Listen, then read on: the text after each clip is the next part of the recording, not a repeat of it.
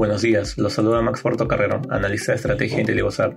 El día de hoy, viernes 27 de enero, los mercados internacionales retroceden ligeramente con miras a cerrar una semana positiva ante los mejores datos económicos y resultados del cuarto trimestre reportados.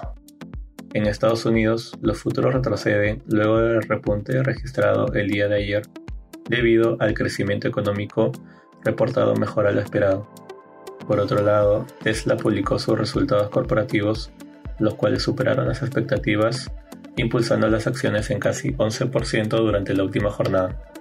Por su parte, el director de la compañía, Elon Musk, proyectó que la empresa podría producir 2 millones de automóviles este año. En cuanto a datos económicos, el índice de precios de gasto de consumo personal mostró un crecimiento de precios de 4.4%, por debajo de lo registrado el mes previo.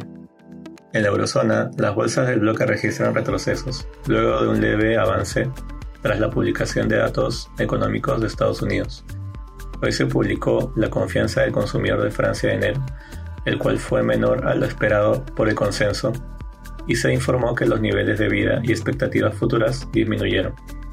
Por otro lado, los inversionistas están a la espera del anuncio de política monetaria por parte del Banco Central, que se dará la próxima semana.